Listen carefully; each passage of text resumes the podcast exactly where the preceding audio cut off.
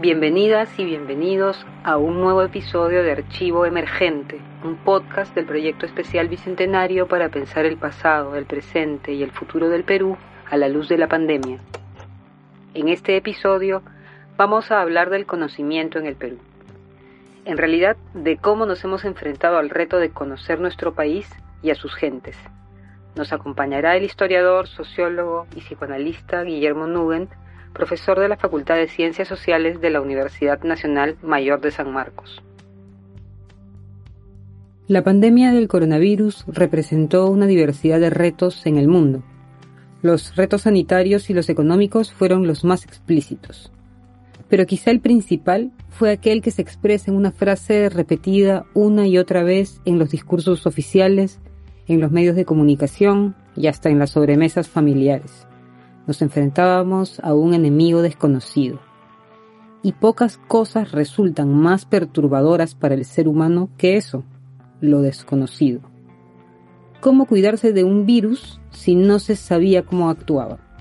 ¿Cómo diagnosticar a las cientos y luego miles de personas si no se conocían suficientemente bien los síntomas específicos de la enfermedad?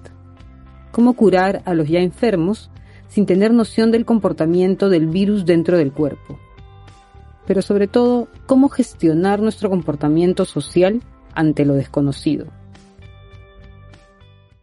En Perú el coronavirus se propaga a gran velocidad. Con más de 120.000 casos al final de mayo, Perú se ha convertido en el segundo país con más contagios detectados en América Latina detrás de Brasil. Perú fue uno de los países de la región donde primero se tomaron medidas de confinamiento. Así todo, los casos se han disparado. ¿Qué pasó entonces? ¿Qué pasó entonces? En el caso peruano, esa pregunta se queda corta. En Perú, la emergencia nos enfrentaba a otro problema crucial la débil producción, gestión y aprovechamiento del conocimiento de nuestra propia realidad nacional.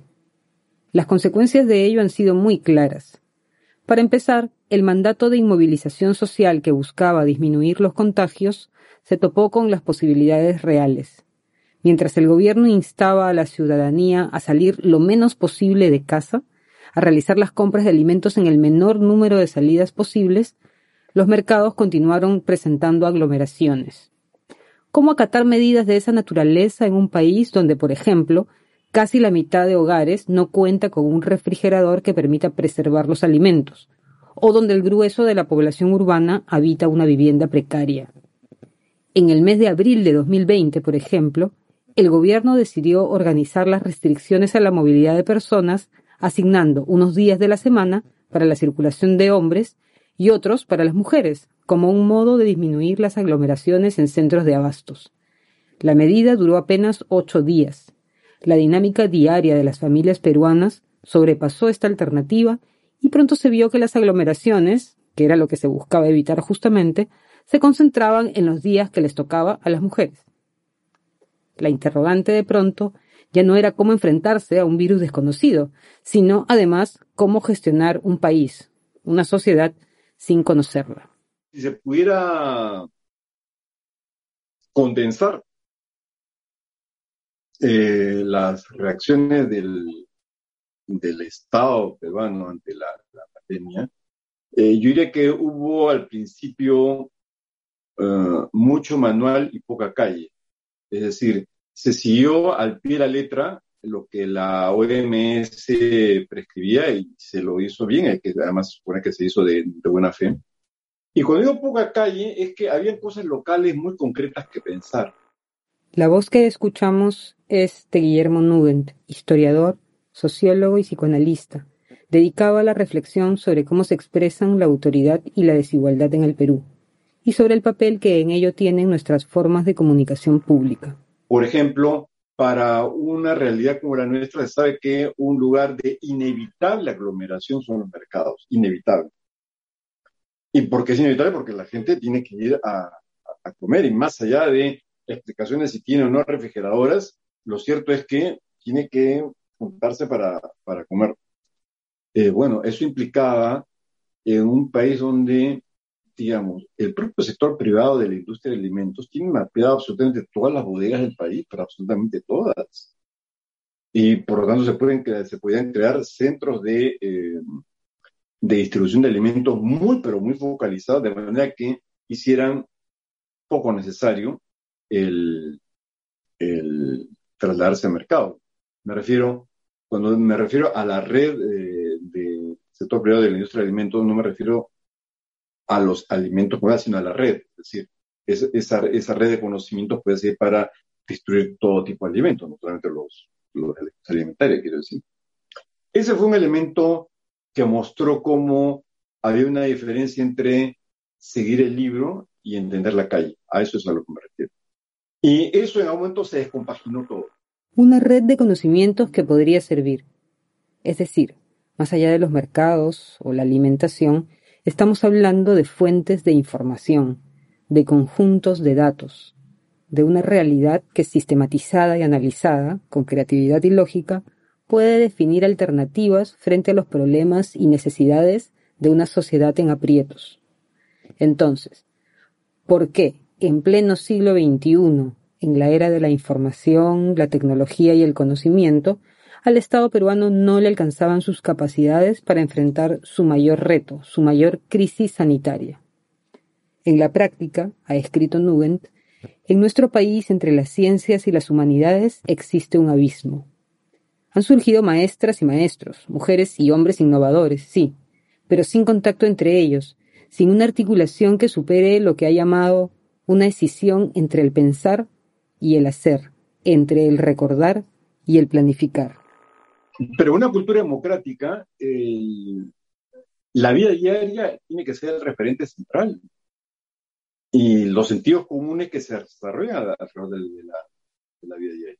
O sea, el conjunto de hábitos que de una forma es imperceptible se van modificando, adaptando, son los que marcan nuestra manera de pensar y de razonar.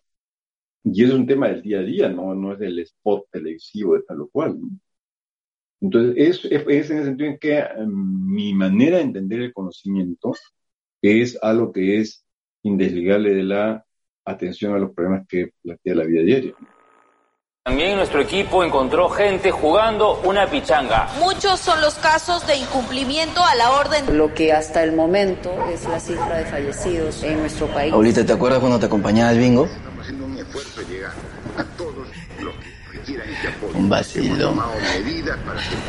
utilizarse CTS. Hoy la cosa está cada vez peor. Eh. Hay más contagios. eh, Pero igual seguimos saliendo de nuestras casas. Por gusto. donde por solidaridad tenemos que pensar en los más vulnerables. Ellos ¿Por qué nos cuesta tanto entender? principal ¿Mm? atención, los que se merecen la principal atención. Tenemos que pensar en el todo y eso estamos haciendo con las ¿Por qué creemos que todo esto es un chiste? Nos alucinamos vivos. Lo que hemos escuchado es uno de los varios spots televisivos que el gobierno del Perú emitió para promover la consigna Quédate en casa. Es el monólogo de un joven hablándole a su abuela que ha fallecido, a la que le pide perdón por haberla contagiado después de haber roto las reglas del confinamiento para ir a jugar un partido de fútbol con sus amigos. Ese joven, sugiere la campaña, podría ser cualquiera de nosotros si no acatamos las normas establecidas. ¿Por qué nos cuesta tanto entender? se pregunta el joven. En la cultura política latinoamericana, en realidad, es un lugar común eh, decir que eh, los estados tienen que ser gobernados por élites ilustradas, porque la multitud es bárbara, ignorante o lo que fuere. Eh, con lo cual, digamos, reitera o dice mucho sobre la calidad de esas, eh, de élites. Habría que eh, empezar eh, por una afirmación básica y que yo creo que, que es central y es que el conocimiento o la generación de conocimientos no forma parte del proceso de legitimación de la autoridad en el Perú. Es decir, eh, esto es, central porque hace que la generación de conocimiento, ya sea vía la educación o el fomento a la investigación, eh, aparece como una actividad suplementaria. Digamos, como un plus que si está muy bien, y, pero si no está, tampoco es tan grave, digamos. Esto no siempre fue así. Hacia finales del siglo XVIII, la Sociedad Amantes del País y el periódico que ésta impulsó, el Mercurio Peruano, fueron un núcleo de conocimiento muy cercano al poder, influenciado por las reformas que buscaban la renovación material, social y cultural como respuesta a las doctrinas conservadoras que en ese entonces copaban incluso instituciones como la Universidad de San Marcos. Fue un momento de apertura a nuevas ideas económicas y filosóficas, de una marcada apuesta por la astronomía y la meteorología, y con un fuerte programa de reformas en lo concerniente a la sanidad y la educación. En la presentación del primer número de El Mercurio peruano, sus promotores remarcaron su principal intención, conocer el país para dejar de interpretarlo únicamente desde las miradas extranjeras. El principal objeto de este papel periódico, según el anuncio que se anticipó en su prospecto, es hacer más conocido el país que habitamos, este país contra el cual los autores extranjeros han publicado tantos paralogismos. Con los materiales de estos autores y sobre las ligeras noticias que de paso adquirieron algunos viajeros, se han combinado casi todas las historias, reflexiones, cartas, tratados geográficos y compendios que se han dado a la luz sobre el Perú en las orillas del Sena y del Támesis el espíritu del sistema, sus preocupaciones nacionales, la ignorancia a veces y el capricho han influido tanto en la mayor parte de estas obras que el Perú que ellas nos trazan parece un país enteramente distinto del que nos demuestra el conocimiento práctico. La relación entre conocimiento y autoridad y su potencial para crear imaginarios de futuro tuvo gran relevancia. Hipólito Unanue quien fue uno de los principales representantes de la sociedad amantes del país y llegó a ejercer como presidente del Consejo de Gobierno durante los primeros años de la República, es quizá un símbolo de esa posibilidad. Un año después de su muerte, en 1826, sus restos fueron trasladados, con un importante desplazamiento militar y ceremonial, al Panteón de los Próceres, lo que lo consolidó en la historia como un padre fundador de la patria. Unanue, ha escrito la historiadora Carlota Casalino, fue percibido por los médicos de inicios del siglo XX como el paradigma del profesional exitoso que moderniza la enseñanza de la medicina y su ejercicio práctico, también como un alto funcionario con participación en las más altas esferas del poder, tanto al final del periodo virreinal como al inicio de la República. Alguien que combinaba su quehacer profesional con la capacidad de tener efecto directo en el rumbo del gobierno del país. ¿Qué pasó con esas intenciones fundadoras que reconocían el papel central del conocimiento para tomar decisiones de Estado? Generalmente la causa que se invoca es el tema del caudillismo, la energía política, pero en realidad, si uno ve la situación eh, de Sudamérica, lugares como Colombia o Argentina tenían guerras civiles y conflictos iguales o peores que, que los que había en el Perú, de manera que eso no es necesariamente un elemento. Yo, yo diría que hay un elemento que sí es crucial y que marca mucho la ideología del, del, del siglo XIX, de las élites peruanas, y es esta idea de descubrir que el progreso es un progreso básicamente occidental y blanco, y que viven en un país que es irremediablemente indígena y por lo tanto imposible de ser civilizado.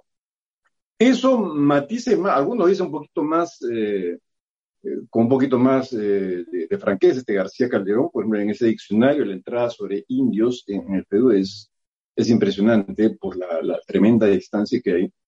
Y en general es como, como dijo un constituyente del, un constituyente del PPC en el 79, en el año 1979, eran vistos como una nación casi aparte entonces, hay un modelo de nación donde la idea del progreso moderno, progreso moderno, pues eso, occidental y blanco, y después en caramba, este, no somos un país de blancos. Entonces, lo único que nos queda es un proceso de, de provincianización. Esta idea enajenada del progreso terminará además fomentando unas élites supuestamente encargadas de direccionar los rumbos del Perú, cada vez más encerradas en sí mismas.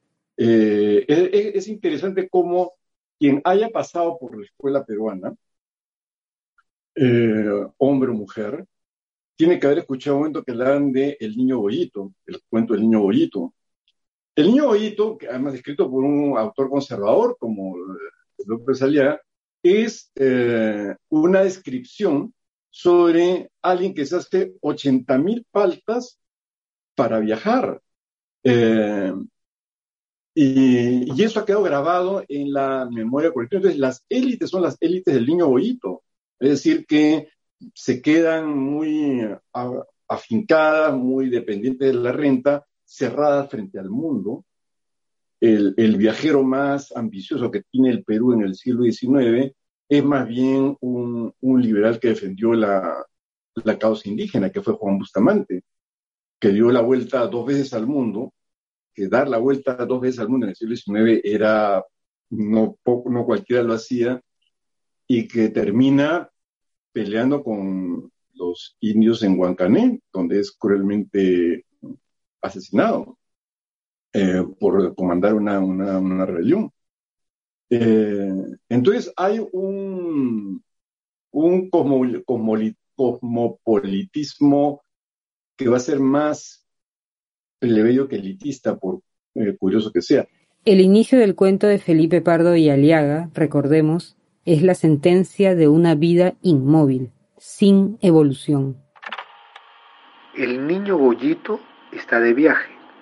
El niño Bollito va a cumplir 52 años.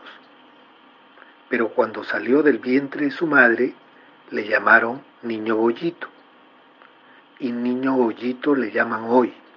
Y niño bollito le llamarán 30 años más, porque hay muchas gentes que van al panteón como salieron del vientre de su madre. Pero no se trataba solo de inmovilismo y de falta de apertura al mundo. Nugent nos recuerda que se trataba más bien de una falta de valoración de las ideas en general, incluidas las nacionales, incluidas las que producían las propias élites. De hecho, hay sectores de la que es algo que fuera el Perú, otros críticos latinoamericanos incluso no entienden, como obras consistentes escritas por miembros de la élite peruana liberales, concretamente el, el, hijo de este García Calderón del que estaba hablando, Francisco, que cree las democracias latinas y el Perú contemporáneo, dos libros muy importantes a comienzos del siglo XX, no fueron traducidos, fueron escritos en francés, en Francia, y en el Perú, el Perú contemporáneo me parece que es publicado en la década del 80, si la memoria no me falla, del siglo XX. Es decir, una indiferencia total de la élite, incluso respecto de sus propios miembros, es lo que quiero decir no me interesaba discutir sobre qué sean las democracias latinas, a ver, vamos a armar un debate en el Perú. No, el libro los dos libros se quedaron en francés y, claro, y críticos de otros países dicen, ¿qué pasó acá? ¿Cómo así un, libro, libros muy notables, escritos por un intelectual peruano en, en Francia y publicados en francés, quedaron sin traducir hasta 80 años después? Entonces, eso eh, describe muy bien este temperamento de la élite respecto del conocimiento, porque no, no es un problema que uno dijera, bueno, es que había una élite conservadora y que era hostil al, radicalismo intelectual. No, no, la verdad que no era exactamente ese el caso. Y los escritos, como digo, digamos, el Perú contemporáneo, las democracias eh, latinas de García pues no, no pueden considerarse libros que fueran una amenaza al orden establecido y que por eso no, no fueran traducidos, sino que simplemente el hecho de que la discusión eh, de ideas pudiera ser parte de un proceso de legitimación política era, era inexistente. En efecto, en el caso peruano, durante mucho tiempo, la discusión de ideas y la gestión del conocimiento en diversas áreas parece estar detenida. La investigación para el desarrollo ha sido un rubro prácticamente inexistente en el presupuesto público, para inicios del nuevo milenio, por ejemplo, el país invertía alrededor del 0.1 de su PBI en ello. Y lo cierto es que no contamos con datos sólidos sobre las necesidades y avances en ciencia, tecnología e innovación. Nuestro sistema universitario está centrado en la enseñanza y no en la investigación. Raspamos los últimos puestos en los rankings de investigación y de innovación y pese a los esfuerzos de las y los investigadores, científicos y sabios de diversos pueblos, nos aqueja una vergonzosa desconexión entre las universidades, los centros de investigación, las empresas, el acervo de conocimientos de las diversas culturas del país y el Estado. Este es Archivo Emergente, la pandemia y el país que imaginamos, un podcast del Proyecto Especial Bicentenario. Durante el siglo XX, la diversidad y complejidad de la realidad peruana, aquella que las élites encontraban como una traba para el desarrollo, empezó a concentrarse y reflejarse en las ciudades, casi como si ante la pasividad de las instituciones establecidas, la realidad misma hubiera buscado la manera de remover algunos sentidos comunes instaurados hasta entonces. Creo que hay dos elementos que cambian drásticamente la manera de imaginar el, el país. Uno es el gran ciclo de las migraciones internas, que empieza hacia 1940, que es indesligable el desarrollo de los medios de comunicación, tanto de carreteras como de la radio. Los, medios de comunicación eléctricos juegan ahí un papel muy importante y que transforma las, las ciudades. Eh, de hecho, el Perú pasa a ser un país predominantemente rural a uno predominantemente urbano, de un país que era mayoritariamente quechua hablante a un país que es mayoritariamente castellano hablante. Es un, un cambio importante. Las locas ilusiones me sacaron de mi pueblo y abandoné mi casa para ver la capital. Como recuerdo el día que desde mi partida, sin reparar en nada de mi tierra me alejé. Y mientras que mi madre, porque quiso yo santo, decía mi conmigo, llévate mi bendición. La migración, para empezar, eh, implica un enorme esfuerzo de adaptación. Es decir, entre los, las disposiciones cognitivas y emocionales de la primera infancia y lo que se encuentra más adelante en la juventud o en, o en la adultez, implican un tremendo esfuerzo, por un lado.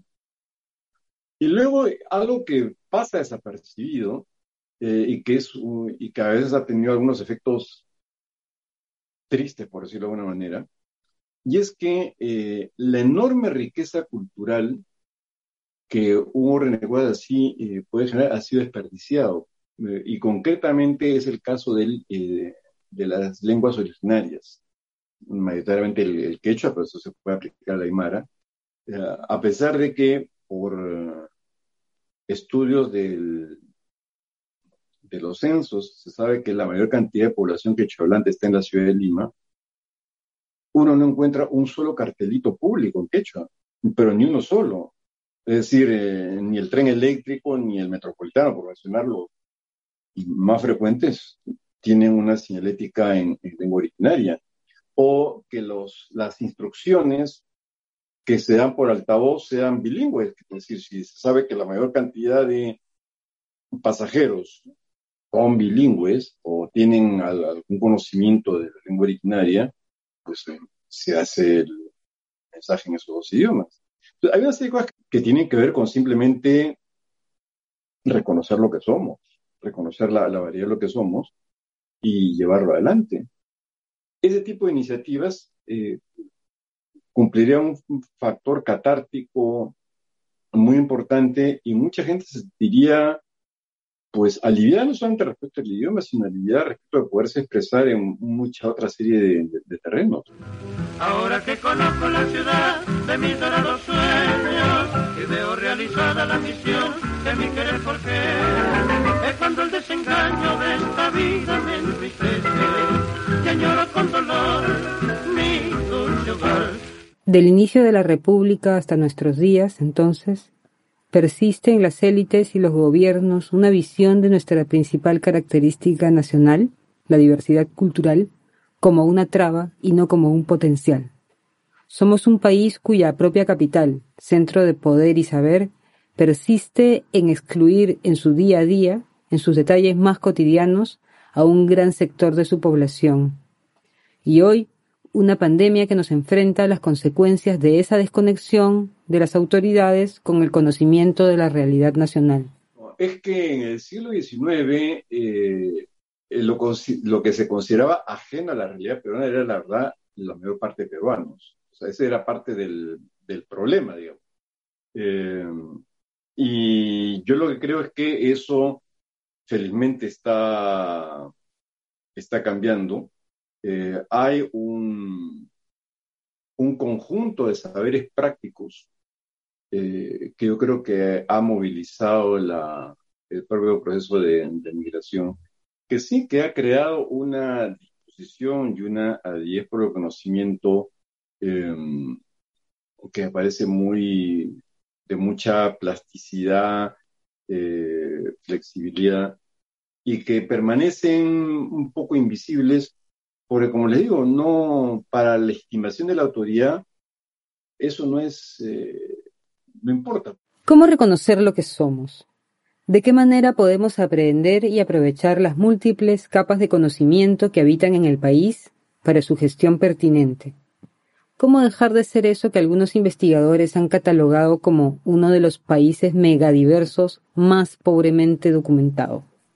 Reconocer lo que somos es inseparable de reconocer lo que queremos ser.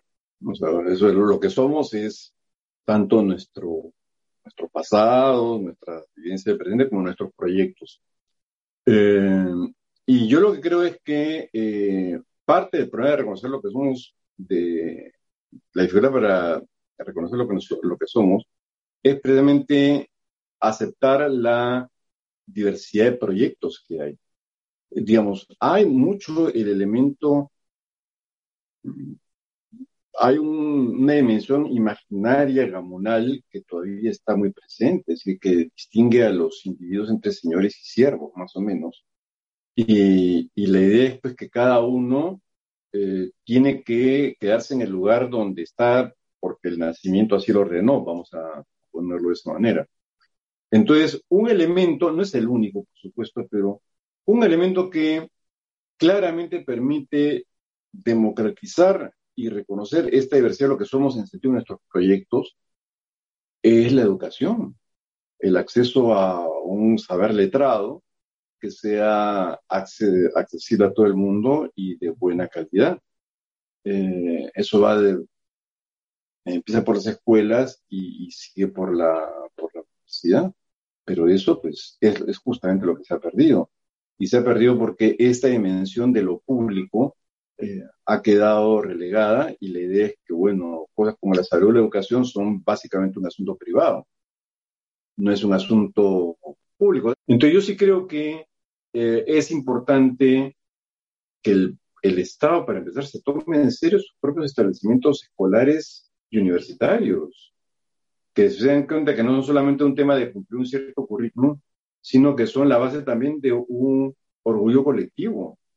O sea, que la escuela pública peruana o la universidad pública peruana sea un motivo de, orgullo, nacional. Y que el, el, Estado se tome en serio la actividad intelectual. Eso me parece que es un punto, un punto central. Hay profesionales muy buenos y, eh, y producto de la educación pública. Eso es una de las que yo sí creo que es importante destacar. O sea, hay una serie de méritos eh, y capacidades generados desde la educación pública, de la universidad pública, que suelen estar, pasar bajo el radar, pero que son, la verdad, que muy, importantes. Este es Archivo Emergente, la pandemia y el país que imaginamos, un podcast del Proyecto Especial Bicentenario. Conocer la realidad nacional para una gestión eficiente del país podría ser un reto abordado como la construcción de una red de conocimientos. Una red de conocimientos similar a la red de abastecimiento basada en la ubicación y logística de las bodegas, que pudo evitar los principales focos de aglomeración en los espacios urbanos durante la pandemia del coronavirus en el Perú. Una red basada en manuales de acción, en postulados que estén en sintonía con las muy diversas dinámicas de vida de una sociedad. Dinámicas de vida además que deben ser reconocidas tanto para aliviar necesidades y problemas como para legitimar una autoridad que trascienda el mero ejercicio del poder y se proponga en serio la administración de nuestra vida en común. La pandemia del coronavirus parece habernos recordado la ardua tarea que significa la gestión de un país tan diverso como el Perú, por el cual no hay fórmulas definitivas, sino una necesidad urgente de aceptar y conocer y reconocer en su diversidad. Gracias por acompañarnos en este episodio de Archivo Emergente, un podcast del proyecto especial bicentenario del Ministerio de Cultura para pensar el pasado, el presente y el futuro del Perú a la luz de la pandemia. Puedes encontrar este y los demás episodios del podcast en nuestra página web www.bicentenario.gov.pe slash biblioteca, en Spotify o en tu plataforma de podcast favorita. Archivo Emergente es desarrollado y producido por la Plebe, Sociedad Anónima Cerrada, bajo la dirección de la Unidad de Gestión Cultural y Académica del Proyecto Especial Bicentenario. Este episodio contó con la participación de Guillermo Nugent e incluye un fragmento de la campaña Yo me quedo en casa, elaborada por el Gobierno del Perú. Una cita del editorial de la primera edición de El Mercurio Peruano, el inicio del cuento Un viaje de Felipe Pardo y Aliaga, así como extractos de la canción El Provinciano de Laureano Martínez. La investigación y guion son de Raúl Lescano Méndez y la locución y edición de contenidos de Teresa Cabrera. La lectura de los documentos citados fue de Jaime Vargas Luna. La edición de audio estuvo a cargo de Isa Abad. La coordinación estuvo a cargo de Berta Prieto Mendoza y la dirección general fue de Jaime Vargas Luna, ambos de la Unidad de Gestión Cultural y Académica del Proyecto Especial Bicentenario. Recuerda que puedes descargar y retransmitir este y todos los podcasts del Proyecto Especial Bicentenario en tus redes sociales. Si eres maestro o maestra, estaremos muy felices si los usas con tus estudiantes. Y si eres un profesional de radio, siéntete libre de usarlos en tu programación.